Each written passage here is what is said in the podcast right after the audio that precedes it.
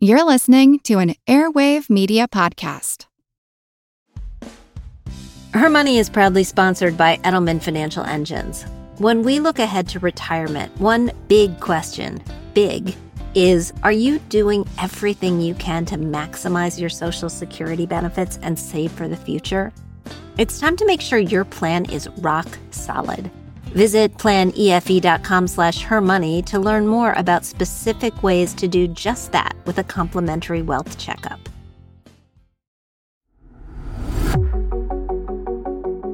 Hey, it's Motley Fool Money co-host Dylan Lewis here. If you're listening to us, it's because you love following the stock market and learning about business stories. If you're looking to keep learning and unlocking your potential, then you should check out the Think Fast, Talk Smart podcast produced by our friends over at the Stanford Graduate School of Business. Think Fast, Talk Smart is the Webby award-winning best business podcast that's received nearly 43 million downloads and is the #1 career podcast in 95-plus countries, so you know it's worth your time. Each week, host and Stanford lecturer Matt Abrahams sits down with experts to discuss the best tips to hone and develop your communication skills, from making small talk that leaves a big impression to keeping your nerves in check while speaking to being more persuasive. Whether you're working on your elevator pitch or planning an important meeting, strong communication skills are important in business and life in general. That's why you'll hear from pros like neuroscientist Andrew Huberman on how to manage speaking anxiety, as well as speechwriter, best-selling author, and friend of the Fool Dan Pink on how to take risks in your communication, and psychologist Kelly McGonigal on how to harness nervous energy to fuel powerful presentations. All that and so much more available on the Think Fast, Talk Smart podcast. So what are you waiting for? Listen every Tuesday wherever you get your podcasts or on YouTube.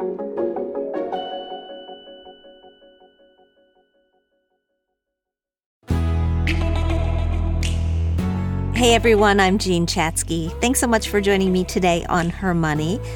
So I can't even believe I am going to say this, but we have been publishing this podcast weekly for 7 years. We have never missed an episode. How crazy is that?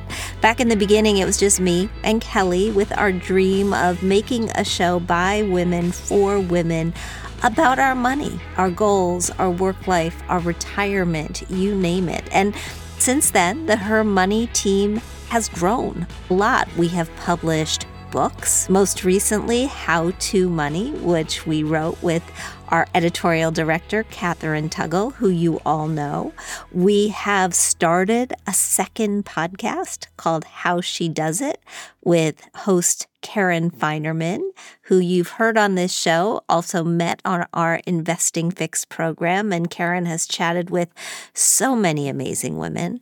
And we've worked with literally thousands of you to help you budget better and learn to invest in our Investing Fix and Finance Fix courses, not to mention our Her Money Facebook group has almost 20,000 members. I love the way that you all jump in and rally around each other, responding to every question posted in the group with so much care and so much thought. And that's why we wanted to devote this 400th episode to you. It's a special mailbag edition. We know mailbag is a lot of your favorite segments, so we asked all of you to send in your most pressing questions, questions that you wanted to chat about in real time. And then I had the opportunity to speak with four listeners, four amazing women live on the air. Let's get into it. Our first listener joining us today is Samantha, and can I honestly say I was just so moved by how thoughtful her question was. Our hearts and our minds are all with the innocent people suffering from political conflicts around the globe, and naturally, it makes us wonder where to keep our money so it stays safe. Here's her question. Hi, Samantha. Hey, Jean. How are you? I'm good. Where are you calling in from?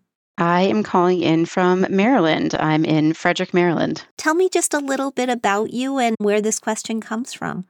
Well, I appreciate you asking. I appreciate the opportunity. I was excited when I heard it was a 400th episode coming up. And I thought, you know what? this is a good time to ask a question. And I've been following you for a long time. I consider you one of my financial mentors. And I thought, hey, this is a challenging time. We're going through an interesting time kind of culturally. And when I look out there, we've got a lot of like social unrest, a lot of civil unrest. And in my thoughts, I thought there's global atrocities happening right now. And there's countries declaring war on one another. During that time, what happens to our finances? What happens to our savings and our investments? How do we protect our wealth during this time? And when we look back in history, history has kind of shown us that war can ravage a land physically, it can take life from us, but it also can really deplete the wealth of a people and their country. And I just kind of got to thinking, like, where is my money? What can happen to it right now? Boy, it is such a good question to be asking right now, right after the attack of Israel on October 7th. We had a session of Investing Fix, our investment club for women, and we took a look at what happens in times of war to the markets, to investments, what kind of companies tend to do well, what kind of companies tend to suffer. And what's interesting is that markets hate uncertainty, right? They really don't like not knowing. And so they unsurprisingly went down following the original Hamas attacks, just like they did at the beginning of the war in Ukraine. But then they've recovered, and they've recovered fairly quickly, and a lot of money started to flow into what we tend to think of as safer havens. And a lot of those safer havens tend to be in the United States. Our bonds are still considered virtually risk-free. They are backed by the full faith and credit of the United States government. And so this is not just where Americans have put their money in times of uncertainty. It's where the world has really put its money in times of uncertainty. There are some sectors that tend to do well during these times. Utilities tend to do well, real estate, the sort of consumer purchases that we have to buy, consumer needs, not consumer wants, those things tend to do well during volatile times. Energy stocks also do well, although oil has been a bit of a question mark because so much of this activity is taking place in the Middle East. But one of the things that we know for sure that has been a positive is that the U.S. has really diversified where we get our oil from in recent years. And so I think the overarching advice is to make sure that you've got, as always, a good cash stash for emergencies. You want that emergency fund to be working for you right now. I have a stash of cash that I've been stockpiling for a renovation that we're doing at our house at the Jersey Shore. And I went to visit it yesterday and just sort of see what it looks like. And I looked at the interest that I had earned on this account over the year. And I was just like, oh my God, I have earned real money on my savings for the first time in so many decades. And that felt great, but it's not happening if you don't have your savings in a high yield account. So make sure that you've got that. Make sure that your portfolio is widely diversified, that you are really covering the different asset classes, stocks, bonds, real estate, commodities. As you said, I mean, the entire infrastructure of countries is being wiped out. We, of course, hope that that will never happen in the United States. But, you know, should your real estate suffer from some natural disaster, you want to make sure that not only are you insured, but the rest of your portfolio is there to back you up, and knowing that you're well diversified across all the sectors of the market means that your portfolio will be better able typically to handle the volatile ups and downs. Yes, we had a terrible year across the board in 2022. We hope that we won't get another one of those for a while. You may want to boost the amount of money or to put a little bit of money into a defensive portfolio. That can include things like government bonds. It can include precious metals. It can include dividend-paying stocks. Doesn't have to be a huge sector of your portfolio, but you might want to put a little bit. And then I think the big question is, will you be able to sleep at night having done that to your portfolio? And if you find that you can't, then the answer is not to get out, because we never know when the best days in the market are going to come. The answer is to just take a little bit off the table and put it into some cash-bearing account. Great. That's super helpful. All of those things are doable, manageable, and feel like all the right steps. So thank you. That's really helpful.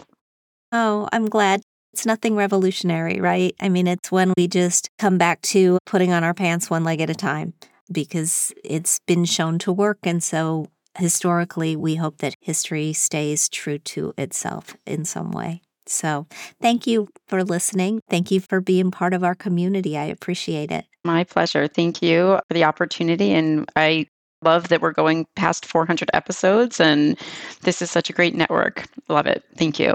Thanks. Our second question comes from Laura, and funnily enough, I've been talking a lot about the question she has, which is about figuring out a retirement that's right for you, whether that means working a part-time job to keep a little money coming in, or spending more time with your family, or traveling the world. Here she is. Laura, hi, welcome to the show. Thank you. Tell me a little bit about you. Well, I'm 64 and I retired earlier this year after some family stresses. My husband died and decided I'd saved enough for retirement. We saved close to $1 million. My Social Security is $3,000 a month. Our house is worth about $2 million and it's under a sales contract. It should close in early 2024. And after sales costs and commissions, we should net about $2 million. Great. So my question is whether or not I should reverse my Social Security election, and I started that in January, and I believe you have 12 months to reverse it. And the reason is because after I retired, I decided that I was bored. I missed interacting with people and having a goal and contributing. So I started a coaching business, a life coaching and career coaching business. And I've been training for that for a few years.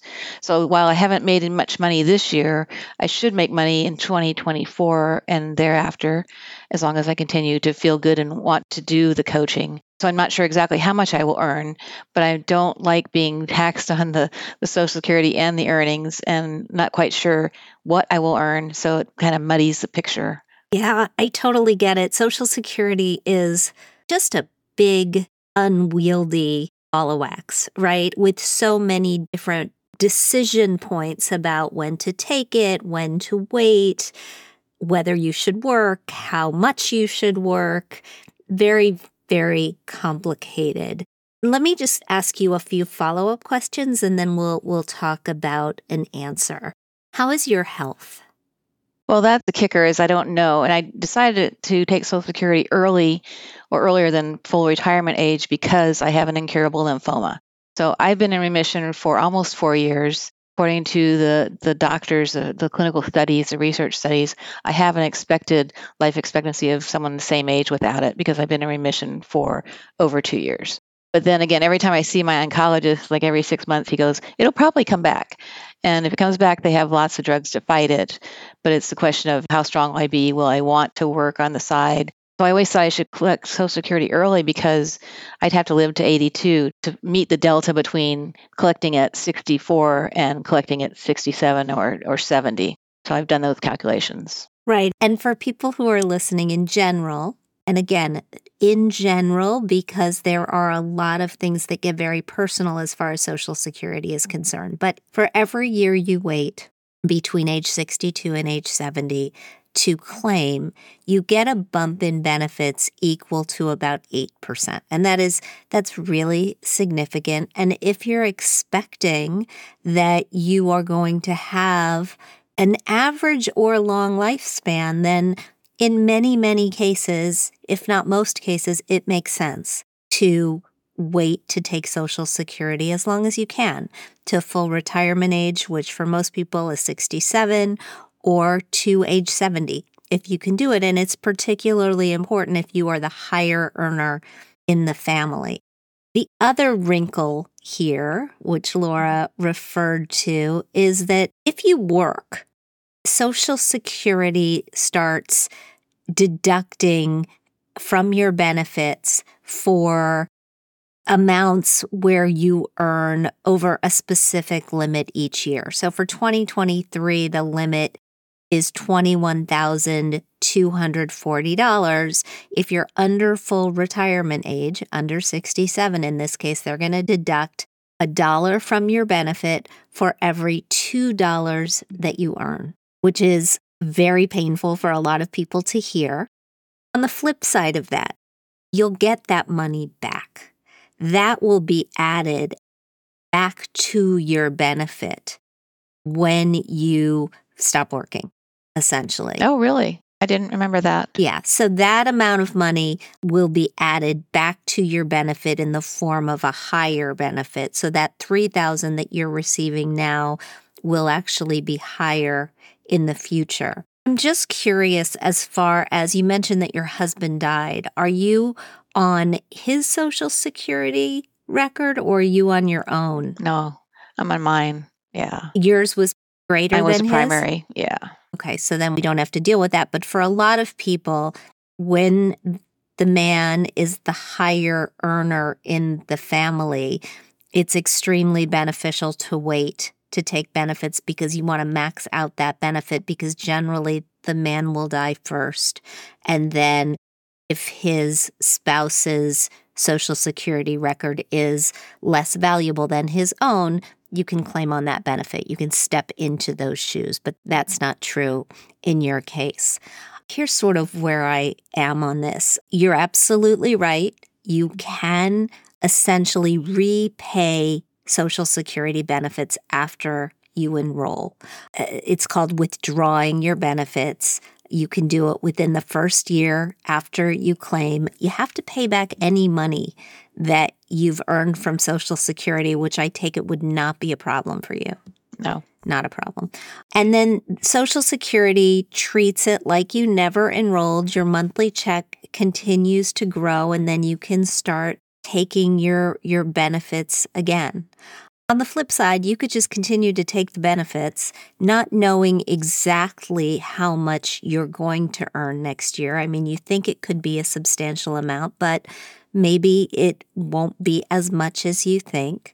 You could take that money, you could just invest it.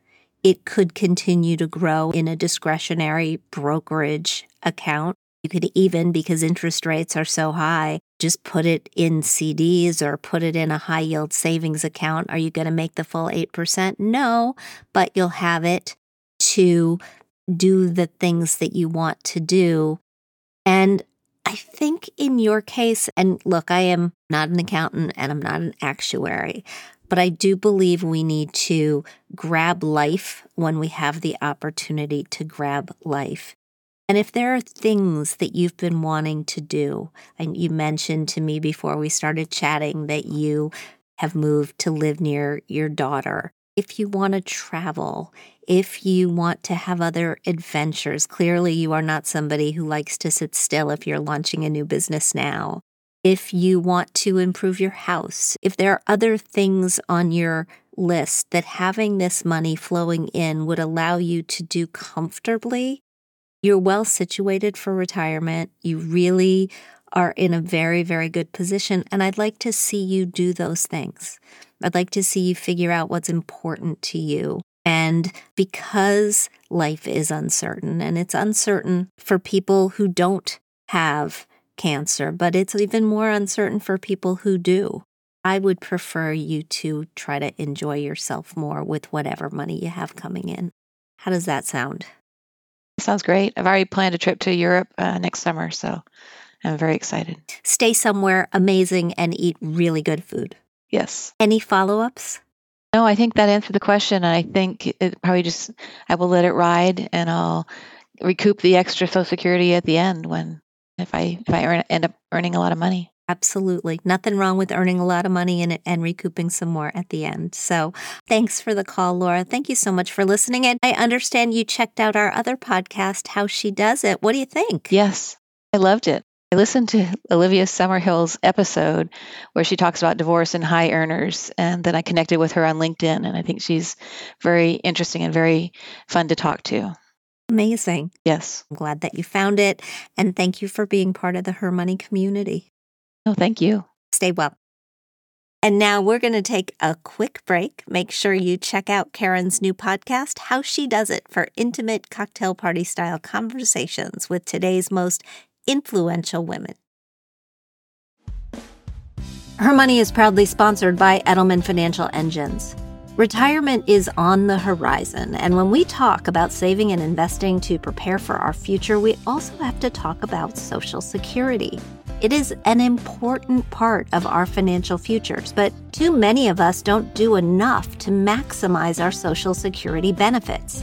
That's why it may be time for a wealth checkup to help make sure your strategies are the best they can be for your unique situation.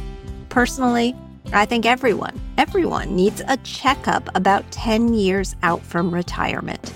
You can schedule your complimentary wealth checkup at planefe.com/hermoney.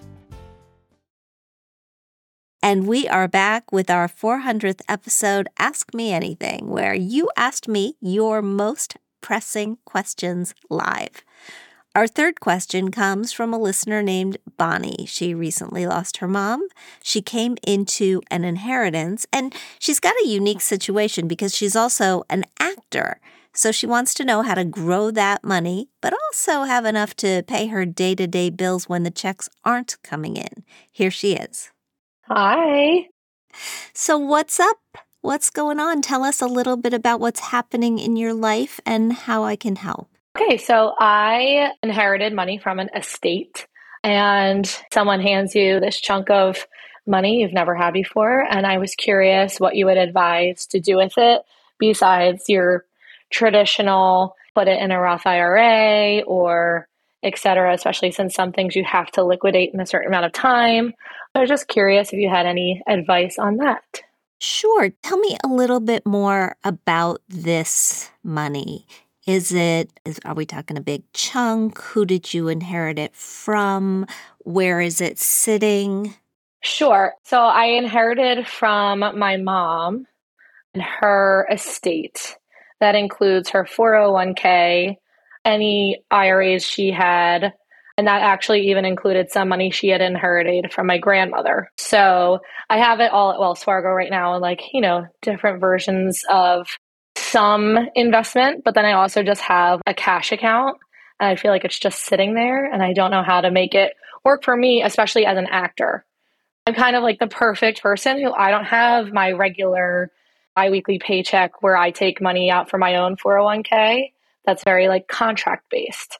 So I'm like the perfect candidate to be like, what do I do with this money in terms of investing or kind of having a little more freedom and fun with it?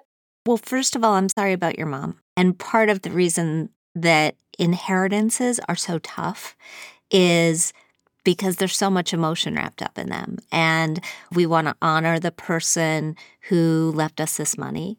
It's also, for most of us, a bigger chunk of money than we've ever seen before. And so we don't want to blow it. There's a lot going on there, which is why often my first piece of advice is just sit on it for 6 months. Don't do anything, because when we're feeling so emotional, sometimes we do things that we regret. How long have you had it, this money? And as you look out into your future, what do you want? What are the big items on your list? Is it just security, trying to carve out a way to provide yourself with a paycheck? Is it house? Is it an apartment? Is it something else, starting a business? What's on your list? Okay, so I've had this money now for probably, it's a little over 2.5 years. I also have a chunk of money in a separate account from my aunt who left me as a beneficiary on her life insurance. So I actually have two inheritances kind of just hanging out. And the thing that I feel like I want to eventually do with this money is buy a house, because that's something again, as an actor, especially a stage actor, it's so rare that we can afford to buy ourselves a home that's, you know, a little bit on the higher end or whatever. But at the end of the day, I'm like, just comfort and so like a little bit of security. Like that's all I really need. I would love to maybe take some of it and travel once a year and take a trip. But when I look at it, I'm like, this is my house money. That's usually where I go. And round numbers, what are we talking about? All in. And how much of that is sitting in an IRA? Okay. I know how much I have in cash. Let me do the math. Yeah. When I went to school, I didn't have to take math at college. And there's a reason. We count to 4 and 8 as singers and dancers. So I have probably a little over 100,000 in cash. Okay. Like maybe 120,000 in cash. And then I truly don't know how much is in my IRA. I'd have to like count. In total, are we talking hundreds of thousands, mid hundreds of thousands, millions? I would say no, we're in like the low hundreds of thousands, like probably somewhere between 150,000 and 200,000. And that includes what your aunt left too? Mm-hmm. Okay. So here's what I think. I would leave the cash in cash. And I would leave the cash in cash because buying a house is on your list. And with interest rates where they are right now, you're likely going to want to put a decent chunk down so that you can avoid private mortgage insurance and maybe minimize the mortgage a little bit, make sure that you've got that going. I'd potentially consider the money that has to come out of the IRA. So when you inherit money in an IRA, and I think you know this by the way that you asked the question, you have 10 years to get that money out of the IRA. You got to take it in distributions and you have to clear it within 10 years. If travel is an item on your list that is way up there, then I might think about using those IRA distributions for travel on a regular basis or for whatever your annual goal happens to be. And then I would think about the rest of the money, the investments, as your future retirement. We've got to retire sometime. You're in your 30s, is it right? Yeah. So this is the gear up time. This is when you want to be putting money away for retirement and doing it on a regular basis. And when you've got money that you're earning, you want to be making contributions to your own IRAs and Roth IRAs and things like that and making sure that it's growing for your future. The cash component can work for you at this point, and it should work for you. I don't know where that cash is sitting and what kind of an account it's sitting in, but it should be sitting in a high-yield savings account where it's paying you 4 to 5% interest, because on that $100,000 to $120,000 alone, you're going to earn $5,000 or $6,000 a year, and that's just going to continue to grow for you, and that's great. You know, keep that going. But I don't think I would go too crazy as far as other things. Take your time. Try to figure out when the house is in the cards and make sure that those investments are invested pretty aggressively based on your age, because you've got such a long time until retirement. Does that make sense? It does. And something that always crosses my mind is I'm by myself. So like sometimes I think about, well, do I need to buy a house? Or is that just thing society's like, and then you buy a house? Where I'm like, I rent right now. I can afford my rent in my jobs that I work. And say that I just continued to rent, do you think I still keep the cash there or figure out in the next 5 years, I'm not going to buy? Like, it just doesn't make sense for me. Well, tell me about your work situation. I mean, how regular a paycheck do you get? So besides being an actor, which when I have a gig, those paychecks weekly are great, but it's for 3 months. Sometimes it's 6 months. Sometimes it's, you can even be in a shorter contract. So I try to like kind of remove that and just think about my full-time gigs. And I have a pretty regular paycheck. I have my own little side business that I have. And then I also work at a gym. And then I am a dance teacher. So between those three things, I have a pretty stable income month to month. You know, of course, they're all freelance gigs, but I kind of know where I'm going to fall every quarter. Do you feel on your current income that mm-hmm. you can save? You move some money every single month into a Roth IRA? I don't know if right now I could save. I would have to be a little more tight on my budget, but I also now, because of my life circumstances, also I'm just like, do I want to not go out to dinner twice a month just to take a small amount of money and put it away when I have in the background some of these funds that I know about? Or do I want to live my life? Because now I think, because of what happened to my mom, I kind of like, don't say no to things. Because had she known the way she was going to leave this earth, she would have said yes to going on one or two more trips probably. But sometimes I'm just like, I would only be able to save on that kind of money, 100 to 200 a month, maybe. So 100 to 200 a month is not insignificant. Mm-hmm. But I also understand you've got these other funds and you can put them to work for you. To answer your question, no, I don't think you have to buy a home. And I especially don't think you have to buy one now. The calculus has never been more in favor of people who rent than it is right now. It's very expensive to buy a home and it's a lot cheaper to rent. And so for a lot of people right now, renting is going to be the right move. At some point, you're going to want to make sure that you're on track for retirement. Right.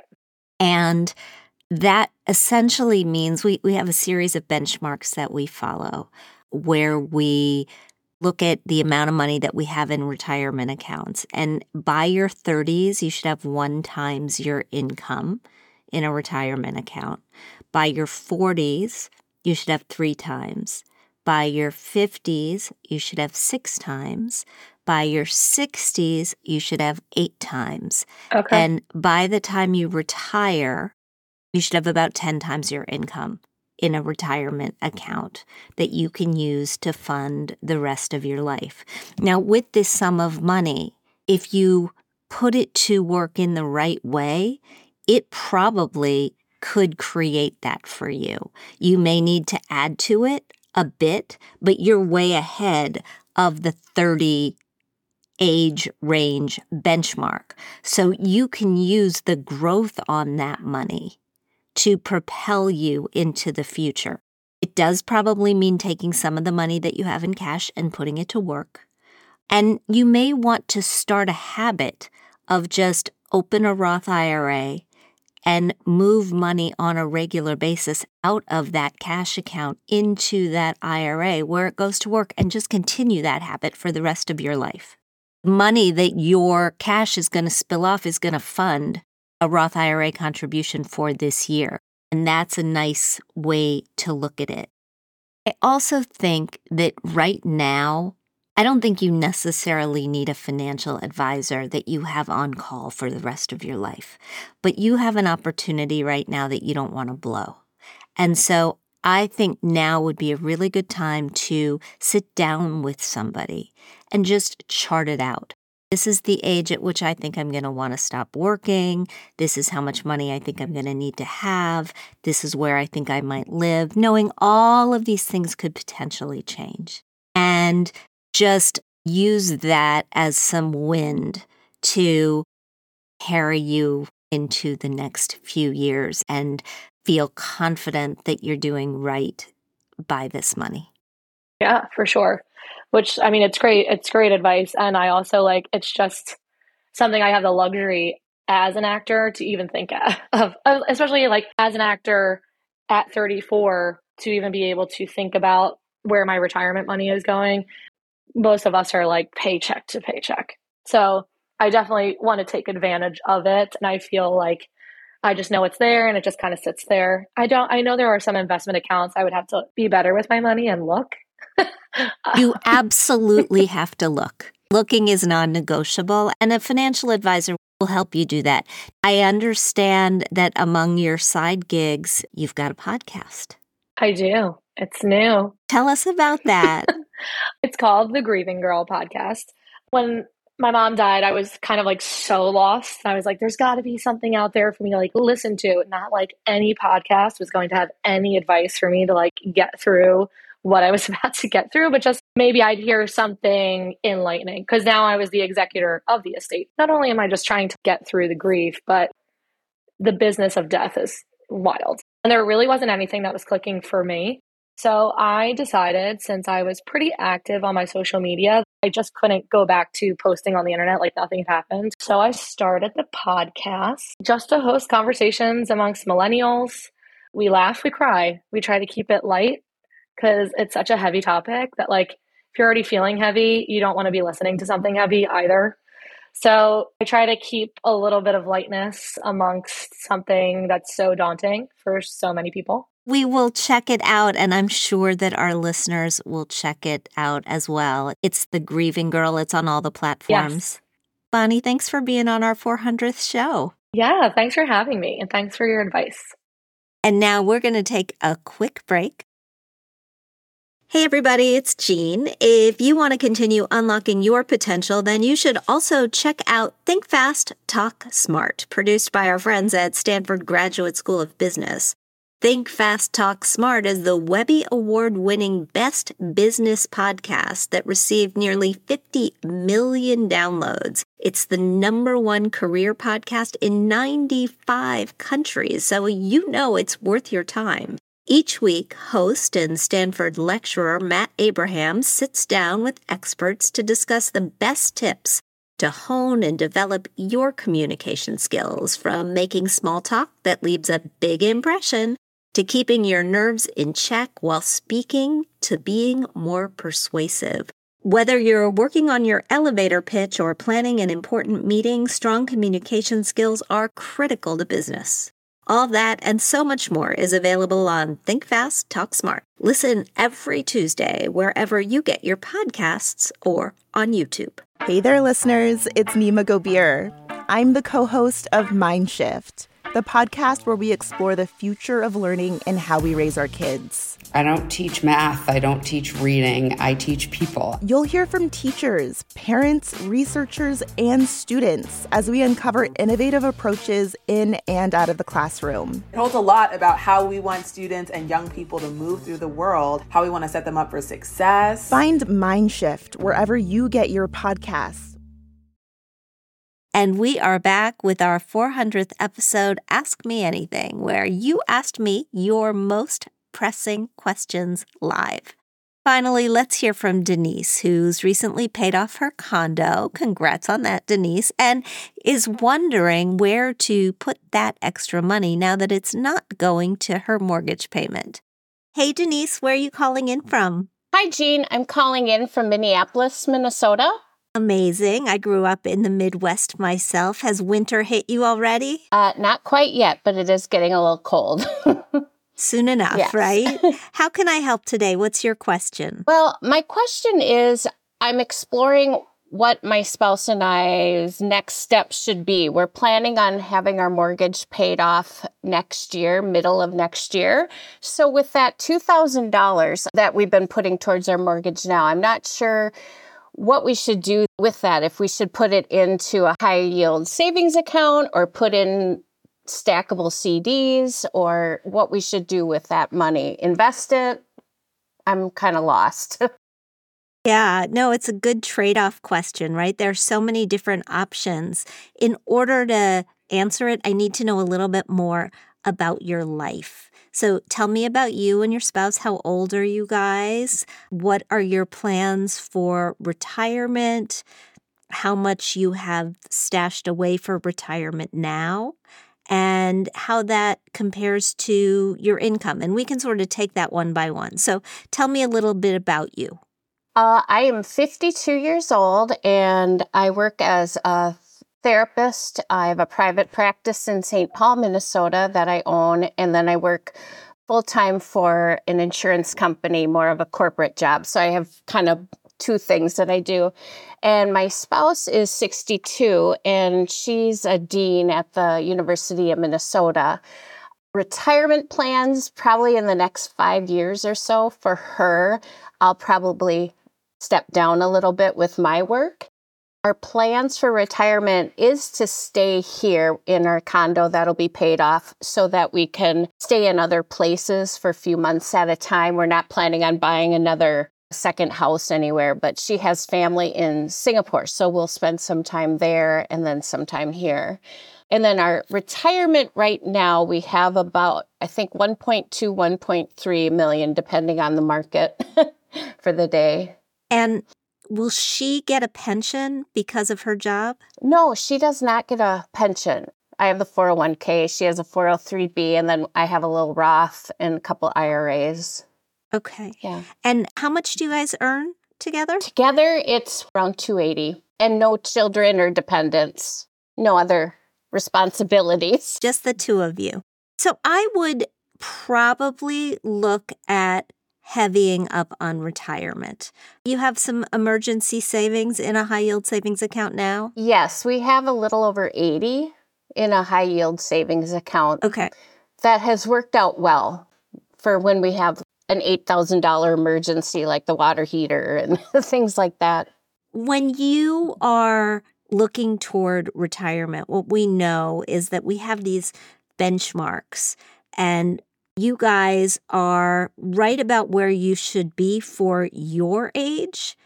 You're a little behind to where you should be for her age and her retirement. The fact that your house will be paid off is a really nice way to go into retirement, right? Not to have to worry about the cost of that beyond taxes, insurance, upkeep, maintenance, that sort of thing. But when I look at this opportunity to stash away more, I'd try to get a little further ahead on those benchmarks before you're both retired. So I would probably leave the money that you've got in the high-yield savings account. I don't think that you've got too much in there that's liquid. I think, especially with one person heading into retirement, you want it to be fairly liquid. And then I would put the rest in your retirement accounts. If you have the ability to stash away more in a tax-advantaged way, I would do that. We know that the limits on 401k contributions and 403b contributions are going up. You guys are eligible to make catch-up contributions. You should be doing that. What do you have as far as health insurance? We both have it through our employers, so the premiums are paid by our companies. Are either of you in an HSA? Oh, yes, I have an HSA. My spouse doesn't, but I do.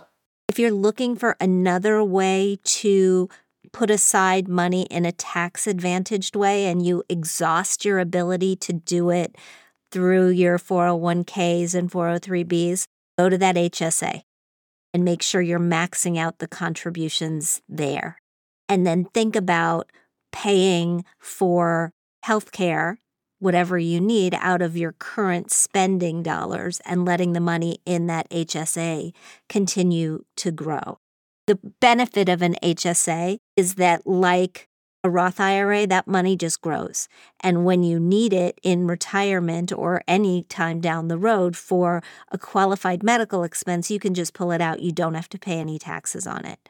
So if you have health expenses now, and you save your receipts, then you can use those receipts anytime in the future against money that you pull out of that HSA for medical expenses. So it's a really nice way to build a supplemental retirement savings account. So I would look at doing that as well. And I think you guys are really doing fine. You are on a good pace. It looks like you're saving a decent amount of money. You may at some point want to sit down with a financial advisor and do a pre-retirement checkup and just chart it out. This is what our cost of living looks like. This is what it looks like once we've paid off the condo. This is how much we expect to spend on our trips abroad, and we want to make sure that we have the opportunity to do that. Do we have enough money, or do we need to save more? That's really the question. And I think you're doing great. Okay. I appreciate the direction with the HSA accounts because I put money in and take it out throughout the year. So it's like an airport for me. But I think going forward, I'll leave that and let it grow and max out the 401k because I'm not exhausting that. I can put more money towards that. That sounds perfect. Just one more tip on the HSA. You're going to need to turn on the investing option. So reach out to the provider of that account and tell them that you want to invest the money, and then just look for a simple fund that lines up with how you're investing your 401k. There should be something that looks like a balanced fund or a target date fund or a life cycle fund. Okay, that sounds good. Thank you so much. You are so welcome. Thank you for joining us for our 400th episode. We're very excited to have you. Thank you again. I've been a longtime listener. Thanks, Denise. Have a good rest of the day. You too. Thanks for joining me today on Her Money, and thank you so much to this incredible community of women, whether you have been with me since day one or you are a new listener. We appreciate all of you.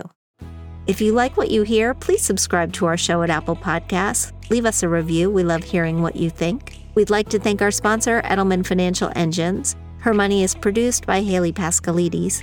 This show is mixed and mastered by CDM Sound Studios. Our music is provided by Video Helper, and our show comes to you through Megaphone. Check out our new podcast, How She Does It, with Karen Finerman, for intimate cocktail party-style conversations with today's most talented female leaders. This podcast is also part of the Airwave Media Podcast Network. You can find us and other shows like us at airwavemedia.com. Thanks for joining us, and we'll talk soon.